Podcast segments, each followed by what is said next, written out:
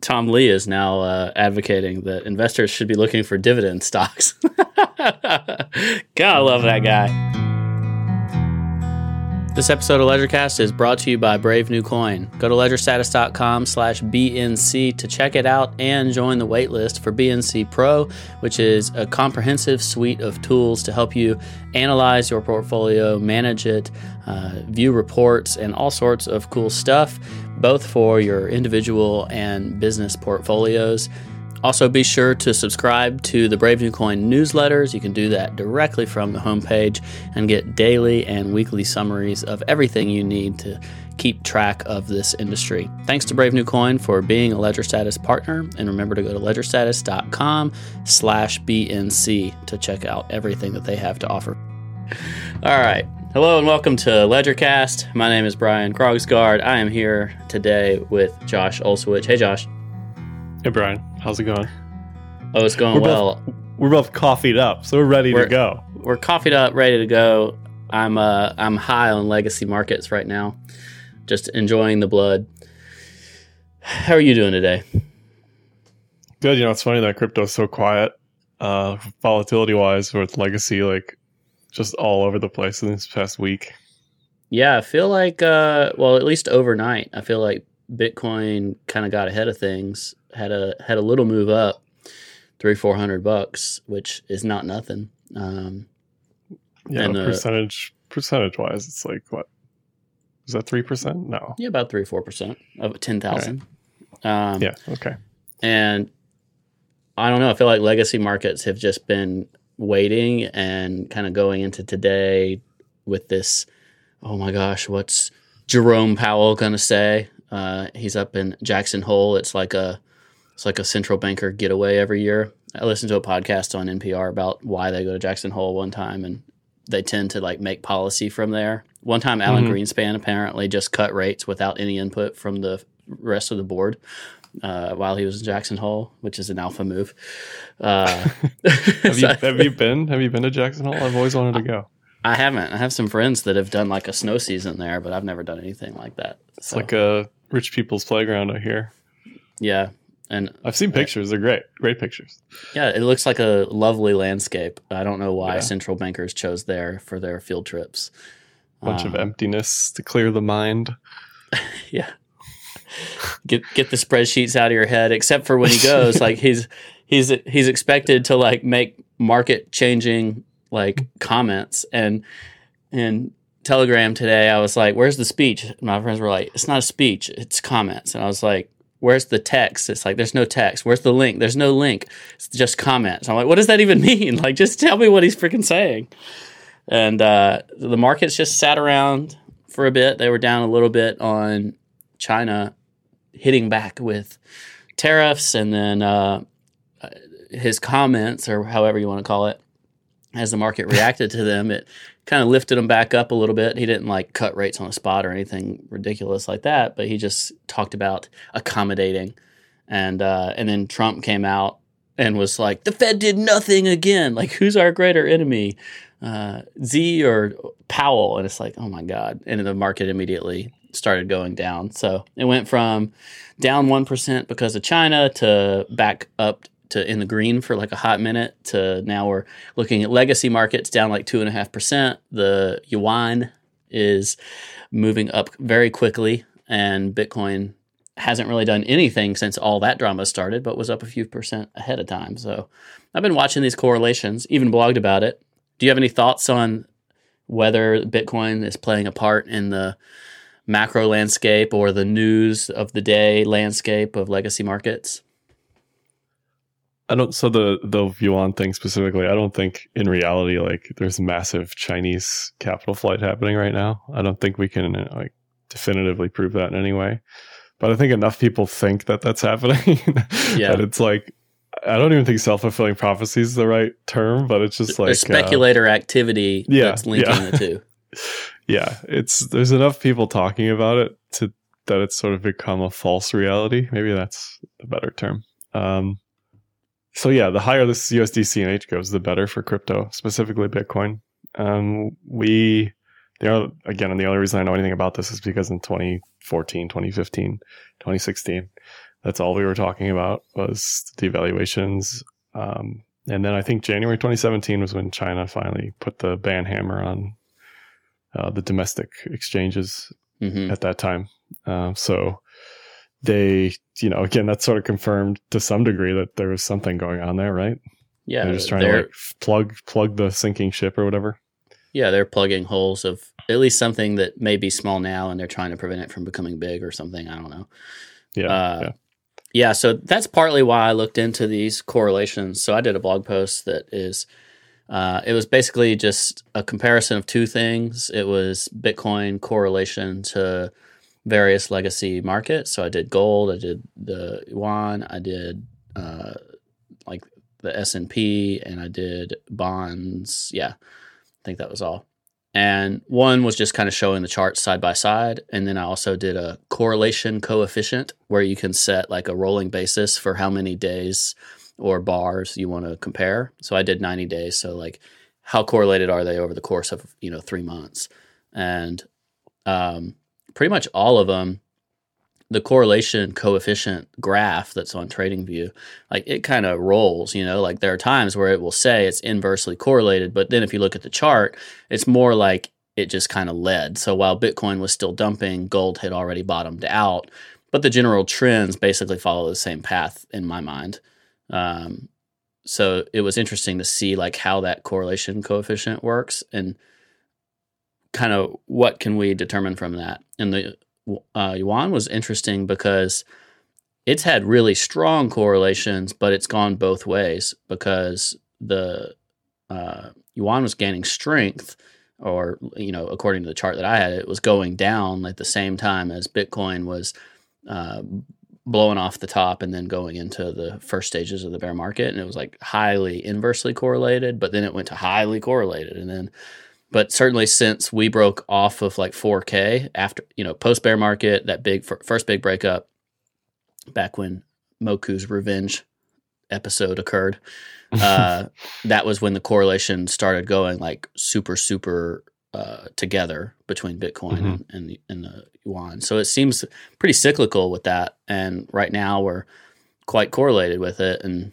uh, I don't know. It's been interesting. I even zoomed that one in to like lower time frame price action. So I show I think a one hour chart, and for some of these like big impulses, uh, you can see it's also triggering some kind of impulse move with Bitcoin, even if it doesn't necessarily like. Not every time was it up even, but it it seemed like when the volatility came for currencies, Bitcoin was catching on to that volatility as well.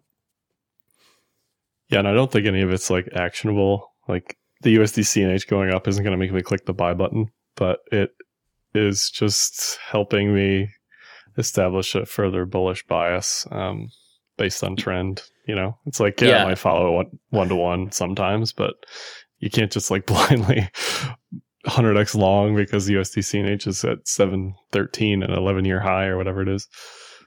Yeah, I buy into that as well. And what it's made me think is like, okay, so Bitcoin consolidates up here. If you look at the daily on Bitcoin, like it just looks like it's turning into a gigantic pennant or something. Um, of course, it can break both ways, but what it's making me feel is like if the macro is pointing in this way where these tensions are escalating further, the yuan is continuing to uh, devalue. And while Bitcoin's like on the lower end of that pennant, I'm a little less likely to say, okay, I'm gonna I'm gonna play for this to break down. And instead, I might bias myself towards I'm gonna play for this to leg back up into the top side of the pennant. So it's like just a minor adjustment into how I might otherwise play price action, but I'm still gonna play pay most attention to Bitcoin's price action itself.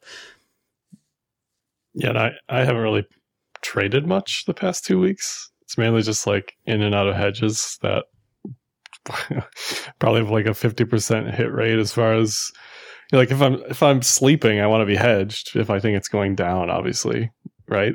But it's like Yeah. I, is is being out of crypto like being full cash here better than being hedged while you're sleeping? I probably just because of like the amount of chop that's going on. Like I don't think we're breaking out of this pennant anytime soon, or uh, tri- symmetrical triangle technically is what it is. Um, but I do think there's a bullish bias overall here. We're above the 200. we're above the cloud on the daily, we're above the 20 SMA on the weekly, like all of this stuff, we're above the median line on the pitchfork, the from 2015. So like there's a lot of technicals that point to bull market conditions. So I think hmm holding crypto is fine, at least for BTC. ETH is the complete opposite. But um, so yeah, the question is like, do you want to be sure, do you want to be hedged during chop or do you want to be in cash during chop? I think is like the big question here. Yeah. I mean, I certainly think we're in a big choppy zone. What I run into is I can, my I can flip because like today we have a 3% up day, but we just yesterday like wicked down kind of to the lower tiers of what this consolidation zone has been if you're going to maintain some degree of like higher lows or whatever. And when you're in the downside of that, it looks like, oh no, we're on the precipice of falling, and like this is Mhm. just a big double top. And then when you have this three percent up day, it's like, ooh, this actually looks like it's taking shape as a gigantic bullish consolidation pattern. so it's like you could you could just question yourself and chop yourself up so bad that I've been trying to define like, okay, what are the actual levels where it it is a confirmed breakdown, and you're missing a significant part of a move if you're trying to speculate on that but you're also in a time where it's just chopping so much you're kind of avoiding the nonsense you know Yeah, that's you know not trading. This is like yeah a it's, meme. it's not trading But- and I, but not trading is a trade. You know, it's like you need to know when you should be trading, when you shouldn't be trading, and if obviously if it's choppy like this, you're probably not going to do great. You know, your hit rate on any trade in general, when there's nothing, when there's no there there as far as like impetus for being in a position, your hit rate's going to be pretty poor in general, at least for me. yeah And i would say like- for me the idea of not trading means holding spot still or at least like some spot you know Right. Which is where I'm at currently, as far as like hedging while I'm sleeping or or not hedging while I'm sleeping, but still holding uh spot for sure. Yeah, and then f- again going back to this idea that we've talked about for years now on this podcast is knowing that years? it we started this like in the latter half of 2017 probably october All right, um, go ahead. Sorry. yeah it's been it's been a minute um and you know like if you consider okay well i've been in say your average you know on this cycle is not 3100 but it's 4k or something if you like try to figure out some kind of average.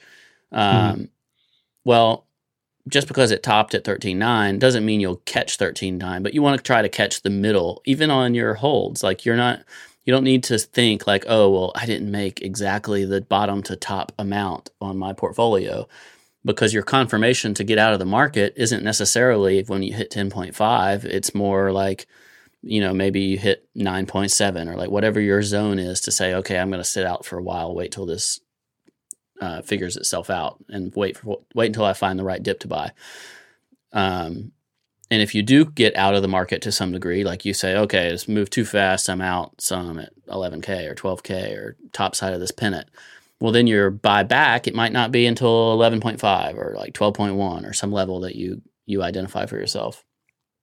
And that's that's never capturing all of it unless you just flat out, you know, buy, hold, never sell until you just can't bear it anymore. But you're then risking yourself to the downside more as well. yeah, and this like accumulation or distribution, period Whichever it is, yeah.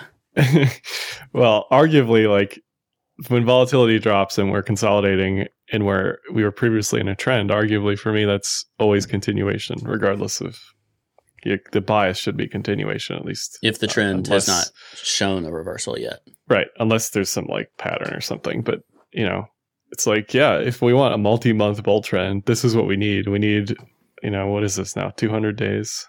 It can't be 200 days. No, just measure it real quick. Um, but we need this uh, 58 days.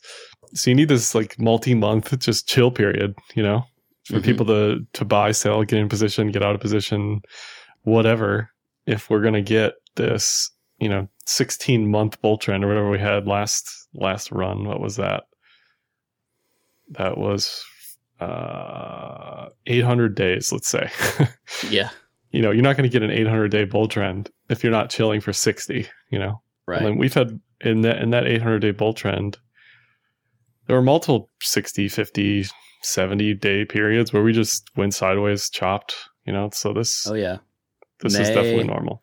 May 24th ish, 2017 marked a top. And then we did have a higher high, uh, like a higher zone. But uh, then it took until we bought, we, you know, we bottomed June, July 16th. So basically two months later. And then we didn't break the high again until like July, you know, August 1st or something like that. So basically from May 24th to August 1st, like you could have just been out of the market that whole time and missed nothing uh, before it continued on. So months of consolidation is totally normal in a bull trend and, and needed because this is what I have talked about a couple times. Like we were on pace to break all time highs if we just maintained that mega parabola. We were on Yeah. pace to like break all time highs before winter, like much less like Yeah. next year. Um, Yeah. And in order to make a push, like a put, I'm, I'm, it's my opinion that a push to the next level up, 15, 16K, uh, that's going to take some like serious consolidation. And that's what we're having. Like we are in the probably latter third of a decision point, in my opinion, is I think, I think before this consolidation lasts 90 days, I think we will make a discerned breakout. Yeah, I mean, so we have CME rollover on the 30th, which is in seven days, and then we have back to opening on the 23rd, which is in 30 days, right? So Yeah. So we'll have I we'll have action before the end of September. We both agree on that. I yeah, I definitely think that uh, Maybe earlier. That next could- month is going to be pretty big. Yeah, I could sure. actually see I could see a breakout occurring by the CME deadline and then a a full decision. Like so like new high new highs or whatever uh, by the end of September. If it's if it's bullish continuation, you have those two things. You have the breakout that says like okay, we've left this general consolidation, but you don't necessarily breach the prior high because that's 13.9. You got a long way to go from breakout to equal high. So, yeah, if it's bullish, Yeah. if it if it's bearish, then Right. it could take take some time to get down to whatever we end at. You know, whether it's 8,500 like we talked about last episode, or 7,200 or whatever. That takes a while too. Yeah, I mean, a, a few days ago, well, a few weeks ago, maybe we were talking about this head and shoulders possibility where this is just a giant head in a macro head and shoulders. Mm. I think that's maybe less possible now, but uh, you know, I'm looking at this on the two day. It almost looks like an inverted Adam Eve.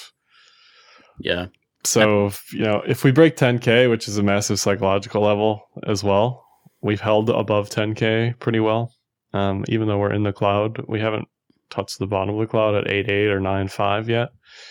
yeah, So we have those levels to test. We have the 200 on the daily at 8.3 to test. So, you know, it's not over if we like drop down. A lot I see a lot of people posting like the um uh Bitfinex Fractal. hack fractal. Yeah, and it's like if if you look at fractals not knowing what happened d- uh, during the fractal, I think you're a little uh, missing the mark a little bit just because that event like we're going to need an event to have like a 30% down day or whatever that was uh, argue in my opinion like i don't think we're just going to drop um, 30% would bring us to 7-2 like i don't think we just do that on a whim i think it's definitely going to be like a black swan sort of situation yeah. I agree with that, and I don't know.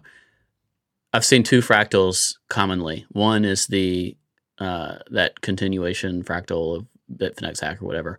The other is the end of 2017 blow off top fractal, which I also don't buy.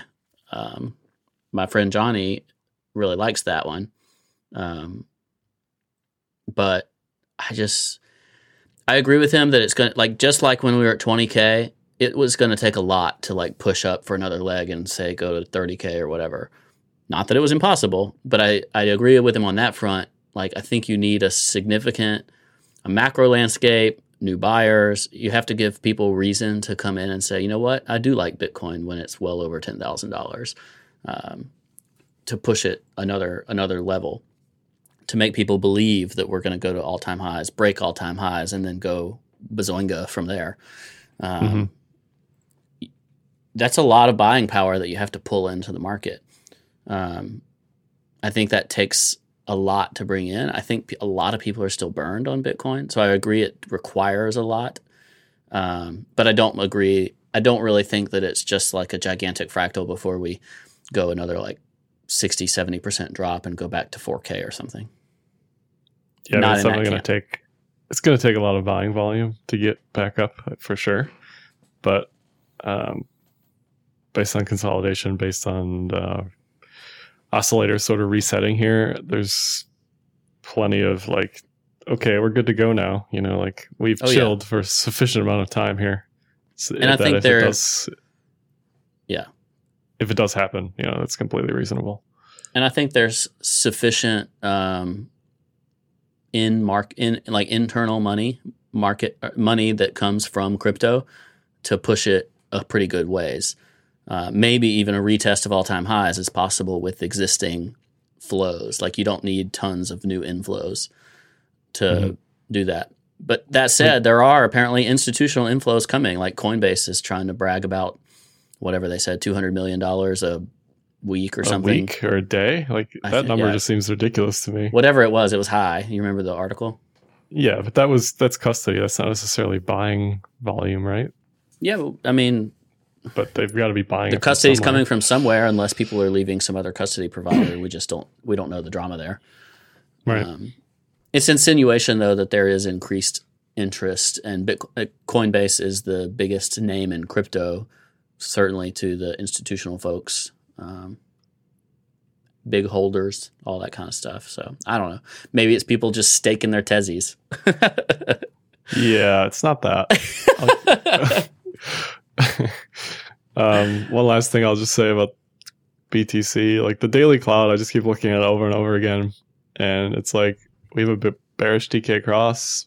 If we get a bullish TK cross with price above cloud, You're I all think in. we'll see we'll see uh definitely a retest of 13 you know my my year end target is 30 if things go as planned Man, that's a hell of a target.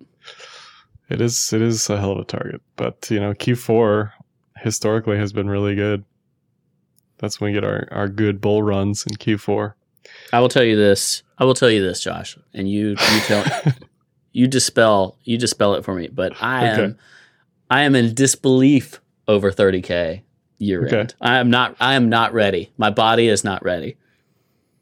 i mean it's gonna it, ta it takes certain certain gumption to get us there i'll give you that uh, but yeah it's just like rate of change targets i think 22 is pretty inevitable if we break 13 just because that's the next yearly pivot and that's essentially previous all-time high but that'll take some buying power for sure you know but macro wise there's plenty of stuff going on in the world to uh, arguably propel us up there Yeah, I don't I don't disagree with that, and I think you know part of my whole some of my thoughts has been like just trying to question, trying to discern is Bitcoin playing a role in the macro market. That's part of where this correlations blog post came from. I definitely think Bitcoin is in the conversation for the macro landscape, um, and that's I think that's important to keep in mind. Um, It's- 30K is just, ex- that's expensive Bitcoin, man. Yeah, I mean 30 so 32 is the R4 pivot, yearly pivot. So it goes 22, 27, 32. So Okay. I mean that's it's a tall order for sure, but uh You said that's R three. R4 even. R4. So like high. his, realistically probably not going to happen. Um, Hey, I can't Just a primer remember. for people. Pivots are based on uh, math. the- They're the- math, math. their math, but it's basically auto-generated levels based on the prior period. If you're looking at yearly pivots, it's using the prior yearly range. So the prior the 2018 closing price becomes P, uh, and then it takes into account the volatility or the highs and lows of 2018 in order to determine S1, R1, which are your supports one if it goes down, R1 if it goes up, and then there's S2, R2, S3, R3. Do you know exactly the f- uh, what's taken into account for calculating what your say resistances are R1, R2? It's like high low. I, I don't know. It's Yeah, some kind of high low, can Look it up. high low times two. look it or- yeah.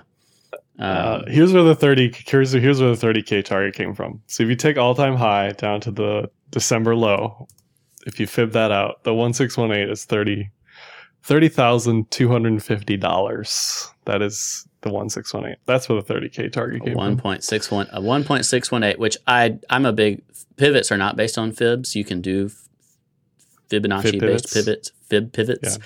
but that's not what they're naturally based on.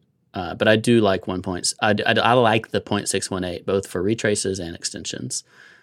Um, This would um if we do hit 30k end of year, uh, that would may mean that we uh, break out of this pitchfork again. So, you know, I don't know. Like I think at least 19 by June 4 June by mid June 2020 will be at 19k. Gotcha. Okay, the R1 is P, which is the closing price of the prior year, times two minus the low of the prior year. So it's a pretty weird calculation, but they are very nice. Like if you if, if you've never turned on pivots, slap them on there. It's uh it's a pretty cool metric to look at. Like you can look at weekly pivots or monthly pivots and then toss up your price action and you'll be surprised how often it comes into play where the especially those R1 and S1s as kind of your bounce levels. I Yeah, like just them. like how how they're drawn. The yearly pivots are drawn January 1st of the year. yeah. and And, then you have that so as a basis for the rest of the year.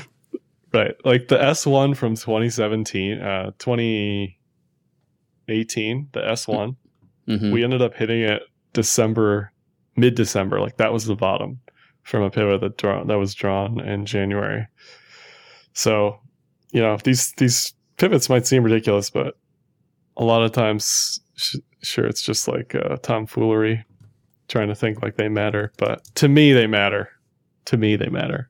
Like we stopped at 13, that's an R1. I don't know, like it seems pretty real to me. So, Uh, yeah. Yeah, I like them. I, I like pivots. Another one I like is uh, open high uh, OHLC data, open high, low, and close. So you can do like prior month, prior year OHLC. Those don't give you extensions. That's the nice pe- piece about pivots is they say like, okay, where the where once you go beyond that, now what? But there's your your TA tip of the day. Yeah, that's why I This, started this segment using, brought to um, you by Brave New Coin. Uh, Whether you're an enterprise fund manager or a retail trader, buying and selling cryptocurrencies successfully requires price discovery you can rely on. Brave New Coin's liquid indices provide trusted US dollar prices for Bitcoin, Ethereum, and Ripple. Featuring end of day or intraday outputs, you can count on the BLX, ELX, and XRPLX for accurate US dollar pricing for smart contract oracles, settlement price discovery, net asset valuation, and performance analysis. Visit bravenewcoin.com to find out more. That's why that's why I started using uh, pivots because I needed like upside or downside. Like I can I know when it's a bull or bear trend, but what I didn't know with the cloud is like where are the resistance targets, where are the support targets. So things like pivots, things like uh, volume profile of, of the visible range, VPVR, those things help you determine like what are what are likely targets here. Uh, yeah, same thing with particularly Pitchfork. Particularly in a trending market where you're going into uh, price discovery, uh, realms Mhm. unknown. Um, yeah, yeah, yeah. something that you can take your own bias out of it. You can draw it in advance and say this this is a resistance or a support that I can, uh, you know, take into a consideration. Yeah, and the same thing with the pitchfork. Like again, December, February was the bottom of the pitchfork. That's the bottom of the the bottom, you know. Yeah. And then uh June twenty seventh or whatever it is was the top of the pitchfork. So that's the top. You know, we pulled back. Yeah, So, you uh, you like you like the pitchforks. I I'm there are more little- people in this world, Brian, that don't I- like pitchforks than Yeah. do. That is a fact. Yeah, I'm a little I'm a little more skeptical of pitchforks, and I'll I'll tell you why. And it's mostly because with with a pitchfork you have an anchor, and your anchor is basically determining the uh, the magnitude of your your channel and like whether it's going to be Mhm. like at an extreme angle or less extreme. And there are there is Buildings, guidance yeah. for where to put your anchor, but it's not locked Yeah. in stone, and therefore it becomes it opens me up to my own bias again and makes it challenging for me to identify. I mean, the anch- This is okay. This let me just break make the case real quick. This is the anchor is from the January 2015 low, and we've been in the same pitchfork since then. So I don't know. Eh. Like, Except for when we like busted out of it for like six months or a year. right, right, right. That like, I don't But- know. But we're back A on that deep, midline. like- Right, but I don't have like deep, deep knowledge about pitchforks, other than like its rate of change and it's a trending market. Blah blah blah. So like when it breaks above a bullish pitchfork, that doesn't really make a lot of sense. Yeah, it's Um, it, well, it's a sign of the the hype and the the momentum in the market, which Right. is also a sign that that probably won't last. I'll tell you this: I don't. I have a hard time drawing them. When I see a channel or something applied, which a pitchfork is just a channel, that's all it is. Mhm. But when I see a channel applied on a long term asset in a market where assets generally go up, like the S and P, um, historical Bitcoin, sure, both of those. Um, I do believe in those channels and those channel breakouts. I just it can be a challenge when I'm trying to like draw them myself and stuff like that, because my bias comes into play. Um, I, th- I think the hardest part too is like believing that a diagonal line from 2015 like matters. You know, it's like the pivots, like believing that January, a line drawn on uh, January 1st matters in December 15th. You know. Yeah. Um, but you have to use it enough, be experienced with it, and say like, okay, this is this this might have a shot here, and then you shoot your shot and you you take it right. yep And you see what happens. Yeah. I guess I But would you- say if you make me choose between, say, um, breaking a prior level and, like, say it's an all time high, and if you say Mhm. choose between the 1.618 or go draw a pitchfork or a channel and, like, project it into the future, I'm going to take the Mhm. six. I'm going to take the 0.618. Well, it depends for me on like the time frame or the time preference, time horizon, whatever. Um, Sure, that's like, true too. Again, this is a this is a almost five year old channel we're in. Yeah. know? You know what I'm going to take over all of that? It's not target related, but it's just like What? how we doing. It's the 200 day moving average. Every time. Yeah, Every yeah. time. I mean, that's the that's the litmus test. That's but then, part of, the- course, the that's stuff. usually that's usually only to decide. Okay, where am I going to find like support or something? Because it's not projecting targets unless it's like well under it. Um, so that's why these other tools Right. come into play when it comes to setting targets because it's already you know it bounced off the 200 and you say well what's my target well it can be lower moving averages or something but those are all just it's it, those are history so you're when you're projecting off into the future these other tools come into play and they become helpful Right. You should always know like support and resistance. It's like driving, you know? You always know your outs when you're driving. That's one thing I learned at driver's ed that I'll never forget.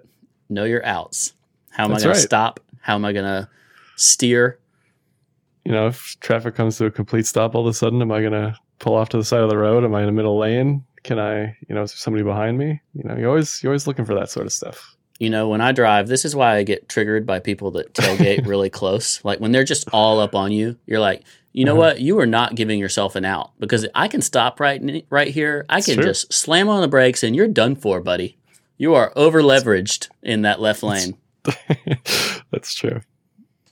i'm Yeah, that guy no, i'm that grumpy i'm that grumpy guy that does the triple tap on the brake to be like hey cool it you know behind me these lights are for you do you know that guy Have you ever drive. Yeah, I know, I know what you're talking about, but I don't even drive that much anymore.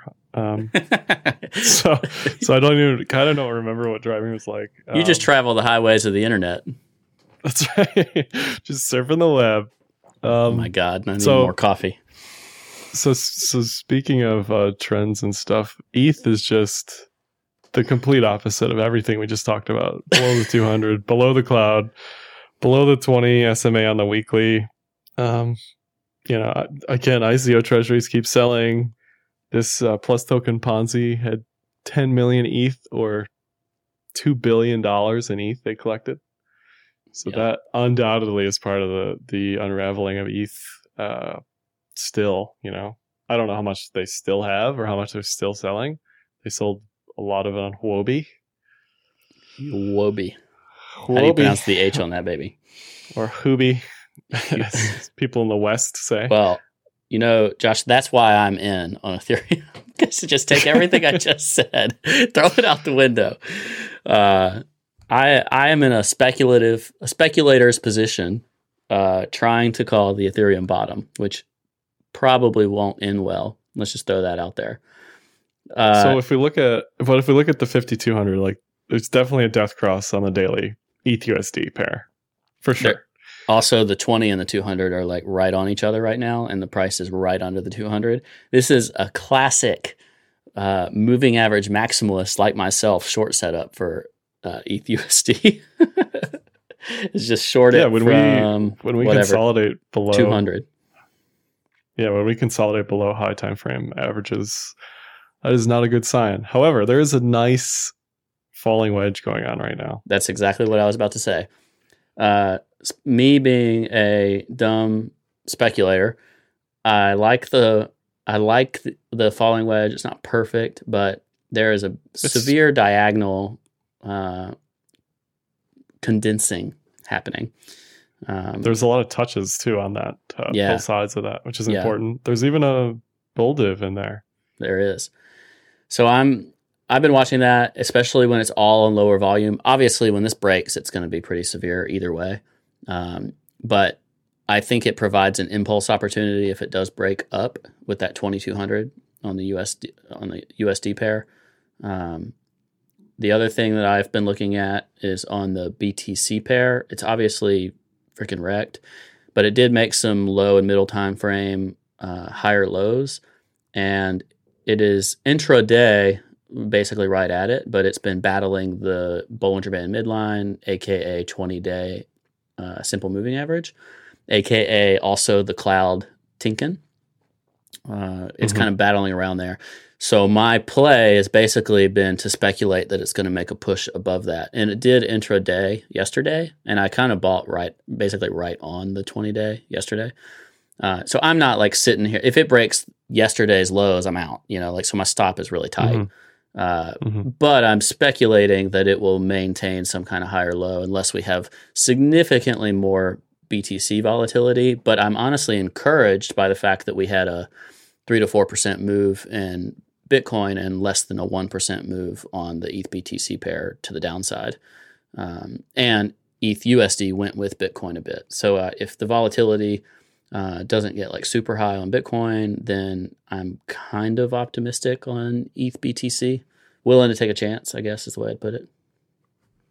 Yeah, I think I think so. I think for the ETH USD pair, like, what's the downside on a long here? I think the downside's 150 to 160. At least you're gonna you're gonna going to get a pit stop there at the very least, you know. So that would be your stop loss.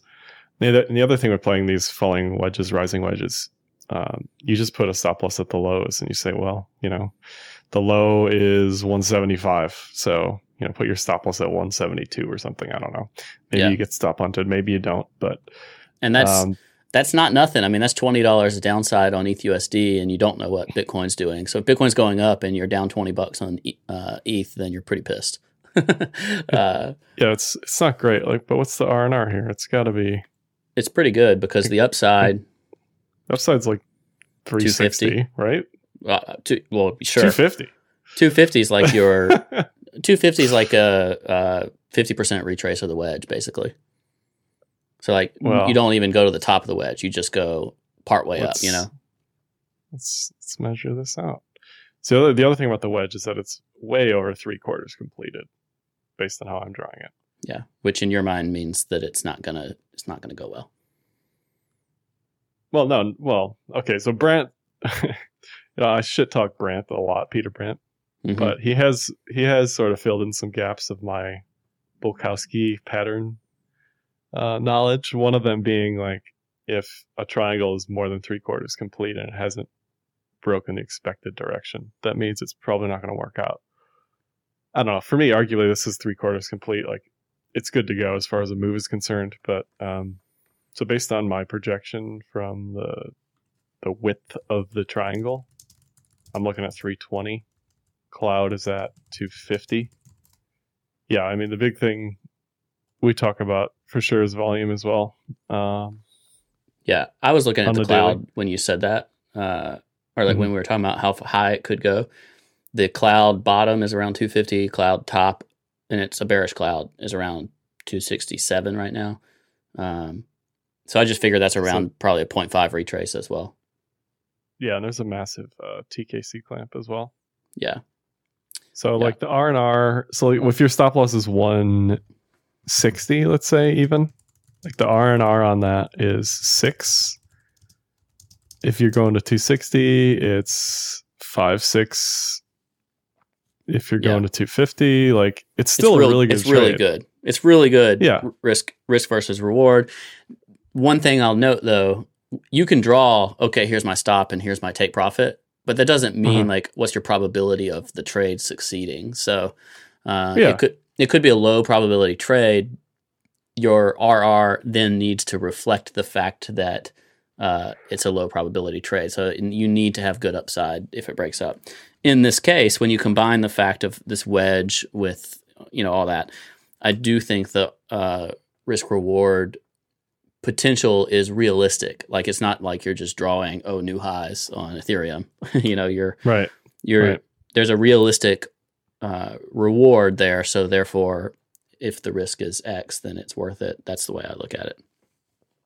Yeah, it's definitely going to need some bullish consolidation to get above 370. Um, but three, excuse me, 320, 315 is like the middle of the 2017 ascending triangle consolidation. Yeah. And it's the breakdown point of the uh, September 2018 bear flag. I don't know. So yeah, 320. That's what I'm sitting in ETH as well. Like I like the potential for upside here. So yeah, there's the bull div, the falling wedge, the TKC clamp. Um, it's a decent R and R here. I was What else? I was looking Oh, at yeah. it. Go ahead. Uh, the ETH BTC pair is basically at a do or die level here, uh, like you were saying. So it's either Yeah. it either goes to back to 02. No, it's at 02 now, right? Uh, it's at yeah 0.019, 0.18, 0.018. Yeah. Yeah. So it either bounces back to the 200, which is at 028, or it bounces to the breakdown level at 0236, Yeah. like that multi multi year support level. Mhm. Uh, it either does one of those things or it goes to, you know, 0.1. Like, I right. d- I, don't think there's an in between here. Or 0.01. Uh, yeah, sorry, 0.01. Um, I, I don't think it's just going to like sit here for a while. You know, I think it's definitely, definitely time to make a move on that, that pair. Yeah. Sure. I agree, and the, it could totally do the 0.01 move. But to me, it was worth the it was worth the risk with um, some real tests on the those Bollinger Band lines and the Tenkan. Um, it's also forming a flat top cloud, uh, bearish, but what we've oftentimes seen as like one of those types that can get, you know, the cloud ends up getting tested, an extended flat cloud type of move. Uh, the Tenkan and the Keynesian are very far away from each other on ETH BTC. So that's kind of the, some of the stuff I'm looking at. The other component of this uh, was even though I don't like the ETH setup as much as some others, for instance, like a ZRX is a very similar setup, but it's even more definitively moving above Bollinger Bands, uh, and some other altcoins like that but I can take lower risk by using the same setup on Ethereum and then doing it with leverage. Uh, hmm put you know like so I can I can make a smaller trade with leverage on Ethereum rather than having to like deploy more capital to a non-leveraged altcoin uh, with a slightly better setup. It's kind of how I was looking at it. Whether that will ring true and effective, I have no idea yet. Yeah, it, it kind of comes down to how much this Ponzi has to sell. I think really, The Chinese Like- Ponzi. I'm going to go Yeah. ahead and say they have a lot. They probably have a lot, but I don't know. It's the market is onto them now. Why don't they wait? Spread it out. I don't, just give me a pump, guys. Just take it easy, Mr. Ponzi. something else that we've beaten to death, and people always uh, comment on like, "Why are you looking at the USD pair when the BTC pair matters more?" Blah blah blah. Well, I think you if can. you're not looking at, go ahead. no, you go ahead. I like it. I'll No, know okay. where. You're, If you're not looking at both, it's like you're selling yourself short by not giving getting as much information as you can. You know, yes. Plus, One depending might depending on how and where you trade, you can trade ETH USD uh, independent of what you're holding. right? Yeah, Like you- I mean, like there's multiple markets. There's a lot of on ramps for ETH as well. Like it's worth paying attention to the USD pair. You know. Yeah. Um, and you can always you can trade patterns on both. You can trade both together. You can do whatever you want. But if you're not looking at at ETHUSD at all, if you're a trader, you know, if you're a bit BTC maximalist and you don't care, fine. But if you're a profit maximalist and you're an actual trader in this market who looks at charts and pays attention to stuff, you're going to want to pay attention to USD pairs when there's a lot of on ramping uh, access to those pairs, especially. Right. Like you can, as an example to that as well, if you have some confidence in ETHUSD as a viable trade, uh, there are markets, uh, BitMEX, Kraken, Bybit, maybe. I think each of those you can either have your collateral if it in Bitcoin or USD, depending on which one. Um, places like Deribit, uh, Kraken allows it, but you don't have to. You can also have collateral in Ethereum. Um, and there you have the exposure to the underlying capital. But if your underlying capital, your collateral, is in either USD or BTC, but you're tra- taking the trade on ETH USD, you're not at risk of losing uh, anything beyond the trade setup. You're not at risk of holding Ethereum uh, if it goes against you. So you can make those choices in terms of your collateral versus your your trade parameters and your trade setup. Um, now, where you do run into that risk is where you need to certainly be paying t- attention to ETH BTC is if you're holding Ethereum on spot, like you bought it off uh, an exchange with your Bitcoin or with your US dollar, and you're holding Ethereum instead of holding Bitcoin, then your ETH BTC pair makes a lot of sense to look at. yeah, if you're subject to volatility risk by holding ETH, holding the underlying, you definitely have to pay attention. Um, Yeah. So yeah, so if you're trading the BTC pair or the USD pair using BTC, that's fine. Even if you're trading the the ETH pair, holding the underlying, and you the P and L is um, uh, I don't even know the term, but like how Kraken gives it to you in USDT instead of like the underlying. Yeah. I don't know how much margin trading you do on Kraken, but Yeah, when you take the profit, it's going to give you the profit in USD. Right. So like in a bull market, that's not as good, obviously. But if I'm like trying to be sniper like in my uh, timing and positioning, like what do I care? You know, Yeah. if I if I pinpoint a trade and I get profit in uh, stablecoin, basically, like okay, cool. You know, that's fine. Yeah. That Profit just removes profit's that- profit, you know. Yeah, and it removes that volatility risk as well. So like, you know, it's, it's like another another problem I have with margin trading the underlying that isn't BTC is like, okay, my profits in ETH. So now what do I do? You know, it's like, do I hedge the Yeah. profit or do I move it to cash or do I just keep it? You know, because it's like I'm trading a, a target specifically. It hit the target. I took profit on the leverage, but then what do I do? You know, Yeah, That's just now, like now another- they're they've rewarded you in the underlying. Now that would be that's this is this can go into your factoring if you're choosing exchanges too. So like Deribit, Yeah. uh, if you're trading on Deribit, um, you can have you can trade Bitcoin and you have to have Bitcoin as your collateral. If you're trading Ethereum, you have to have Ethereum as your collateral, and therefore when you win, uh, you're winning in Ethereum. So if you don't really want to be holding Ethereum, you kind of have to have two positions. You have to have a synthetic Right. hedge to basically be USD, and then you also make the Ethereum trade. So like it gets a little more complicated, and you end up with more Ethereum, and you may not want Ethereum, or Ethereum may have lost value relative to Bitcoin, et cetera. So no, I guess the point is if you're trading with margin, which most of you should not, most of us should not. Uh, not that it's financial advice, and I'm trying to be your nanny.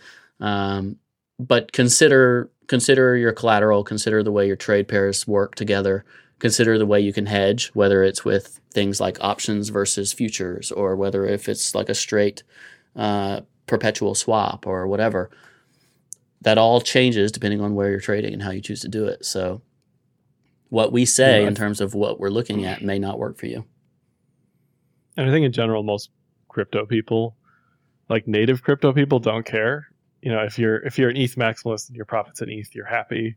If you're a BTC maximalist and your profits in BTC, you're happy. you know Um, what? um, I'm I'm bearish on maximalists.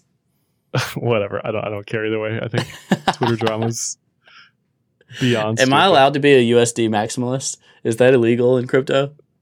No, that's fine. Um, yeah. So really, it, it just depends like what you're comfortable with holding. If you're comfortable with volatility risk, if you're comfortable with like a 10% downside after a 30% upside.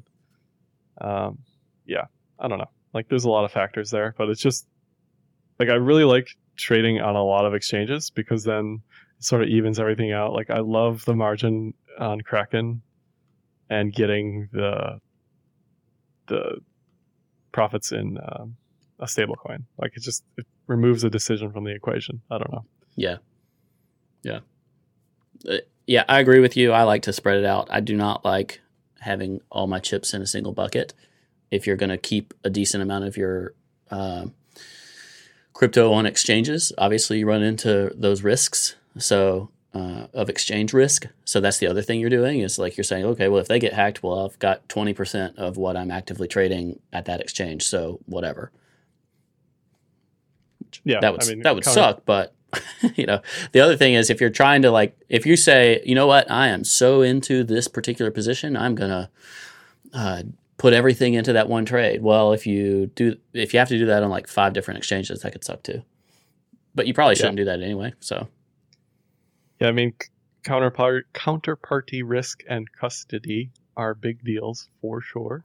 in crypto, like particularly, it's like- yeah, specifically in crypto. I mean, it's like insurance on yourself. You know, Yeah. not your keys, not your coins. Don't put everything on one exchange. That's why leverage kind of exists. Instead of uh, you know leveraging everything, or instead of not using leverage and going 100% long, you can use 10x leverage, go 10% long, keep the rest of the coins in cold storage. You have 90% of your coins in cold storage, and effectively you're you know 1x long, right? that's how it works. So That's lot- the- but a lot of people don't use leverage like that, right? They use Yeah. leverage as like casino gambling style. So Well, that was how it was designed, but yeah, people would rather say, "But I only have thousand dollars, but I want to trade with ten thousand dollars so I can get the benefit of ten thousand dollars. So that's why I'm going to trade with 10x." But that's not what it means. That's not that's Right. not how it was designed. It was designed like you said. But nevertheless, people could do what they want. But Yeah. yeah. yeah, is there any other newsy stuff that we should care about before we hop off? Uh, so I did EOS, BTC, and ETH articles this week. Check How those out. how did a- those go? I saw you were you were fudding my trade here.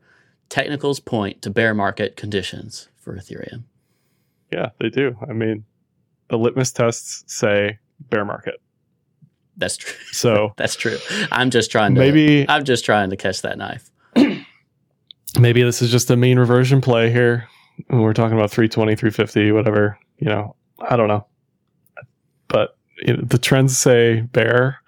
The uh, pattern says possible reversal. Uh, you, BTC.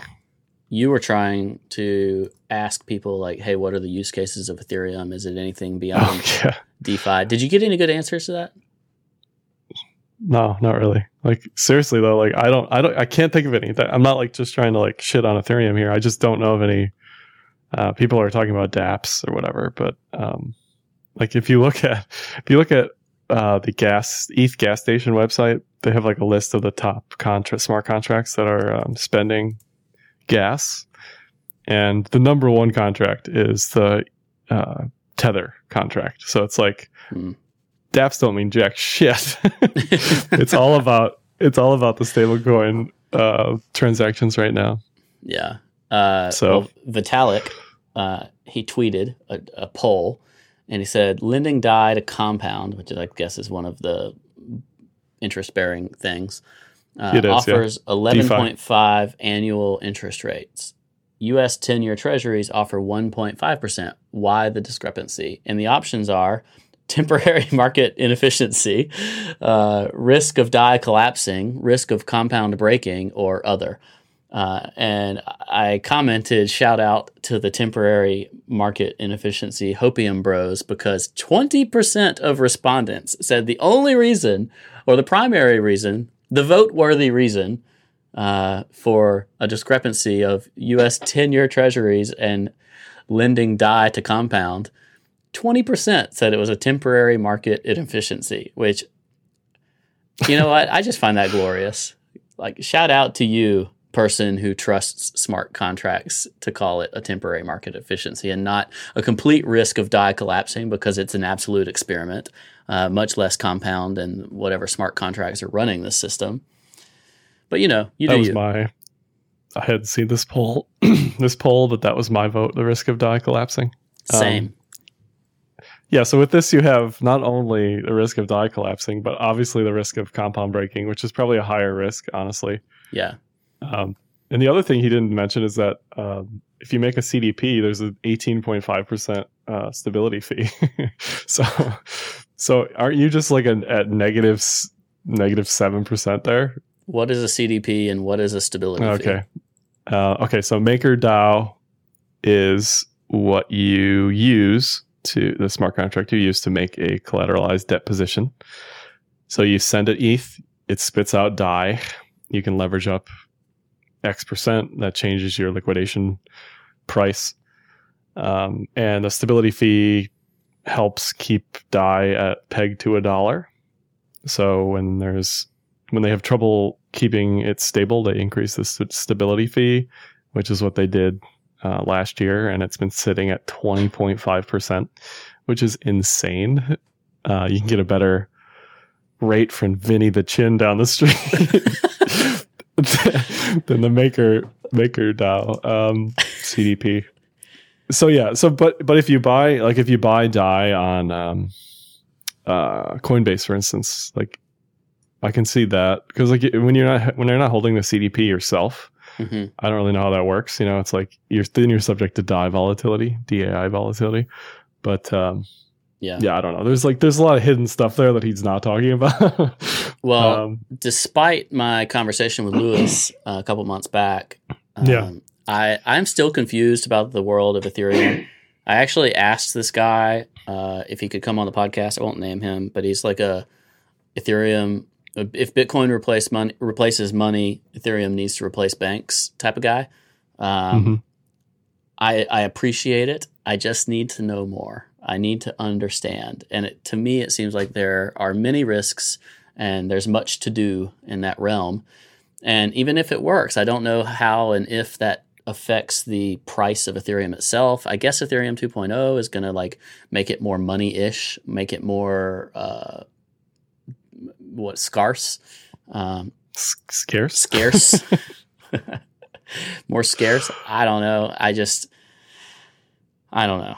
Temporary market inefficiencies, though. Come on. I think in general, a lot of anybody in crypto feels that like um, underbanked, unbanked people are like going to be, you know, crypto is going to be their savior. So it's like they have this use case in mind, but in reality, it's like no, all crypto is being used for speculation. Like yes, there's some some unbanked and underbanked people using uh, probably BTC more than anything. I can't, I don't have any data to back that up other than what I'm seeing in uh, Everybody I've asked about but- why they're using these lending platforms, all of it is just to leverage for being long Ethereum. right. So It's like, all, okay. all these all these CDPs are just long Ethereum, you know, all Yeah. of them. So They, Yeah. they, they highlight the things like, oh, yeah, we're doing it so that we can borrow to buy a house using crypto as collateral or something. I don't, that's not really what's happening. Not, not often. It's just like salt. I mean, salt was the same thing. oh, man. And I'm surprised salt is still around, but No, salt is not still around. Salt is, salt is dead, but you, it's, It's not? it's hard to I'm kill sure salt. it it's hard to kill salt, Josh. How do you ruin, how do you, uh, how do you truly ruin salt? well, anyway, that is a very similar system, you know. But most people were using that for leverage trading, as far as I, I yeah. know. Yeah, it was a that was a true lending platform. There are other lending uh, platforms, though. Yeah, Nexo. There, there are a few. Yeah, Nexo is the one that I've heard is like Salt, but like structured much, much, much better.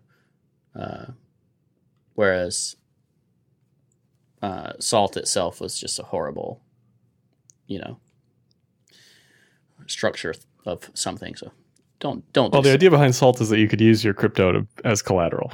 Yes, yes, but which, it was very which was attractive to a lot of people. It was. It is expensive, yeah. Um, But it's the same thing with uh, Maker. In Maker DAO, you're using your crypto as collateral. You're using ETH. They're going to have multi-collateral DAI soon, which means they're going to enable BTC uh, CDPs basically. So it's going to be the same shit, you know. you know, natural salt without additives will not go bad. So good luck. good luck killing that salt. Sounds like crypto Twitter to me. There's plenty plenty of salt to go around. Uh, and it'll be here for a long time. All right. I don't really have anything else to say, but there's our conversation of the week. Any major takeaways? Yeah. Uh, no, other than you know BTC bullish, ETH bearish. Wait for the falling wedge. Um, you know, also look like garbage in general. Just bottom things, man. Just Yeah. bottom things. Yeah. I don't know about bottom things, but you know, watching macro legacy stuff melt down is great. So, Yeah, I think that's been really uh, interesting to me as much as anything. I want to continue learning how Bitcoin is correlating, and I guess altcoins as well. Uh, I, do, I don't put Bitcoin and altcoins near in the same basket. Like if Bitcoin is some kind of risk off asset, I still consider altcoins a risk on asset. And so the inverse correlation makes sense to continue to me, at least inverse volatility. Um, yeah, I blogged about a couple other things. I'm trying to blog a little bit every day. That's my plan. That's my goal here for a bit. So y'all keep me accountable. Uh, I wrote about Metal, that scammer, well, PR stuntman, whatever you want to call him, Erik Finman, trying to say Metal is a Libra killer. I said, no, it's not. And I wrote about the concept of zombie tokens, which we've talked on the podcast before, about just that floating market cap of unsellable tokens out there in the world. So if you guys want to learn about what I or see what I'm writing, it's on ledgerstatus.com. I tweet those articles out when I write them. Josh, you're writing your normal three articles a week, and they're they're good. You talked about the number of Good. Ethereum. That's the best adjective. they're terrific. Use. They're stupendous. Good. They're wondrous. I spent hours deeply researching these topics. Okay. there, we talked about Compound. There are 107 million Ethereum locked into Compound, 270 million locked into Maker. That's what I learned from your Ethereum post. That's crazy to me. yeah, it's a lot of stuff. There's a lot of ETH and DeFi, but there's also a lot of ETH in general. There's just a lot of ETH, a lot of ETH to be sold. That's Uh, right. Yeah. All right. Well, y'all go to uh, ledgerstatus.com slash BNC to check everything out that Josh is doing there, writing great articles. Subscribe to their newsletters. They're great. It's, it's your daily starter. Drink your coffee and read your Brave New Coin newsletter. That's how you Yeah, they're great. They're short. That's what I. They're bullet points. It's just like what I love. Yeah, they're they're not hitting you. They're not hitting you with like 300 words of text before every No. article. You can choose what you want to dig in on. Follow Josh at Carpe Noctem on Twitter. Follow me at Ledger Status, and we will catch you next time. Monuments crumble in the blink of an eye. The easy river has just run dry. In a house of cards, I feel the wound so tight I can barely breathe. Oh, the chains. Oh, the chains.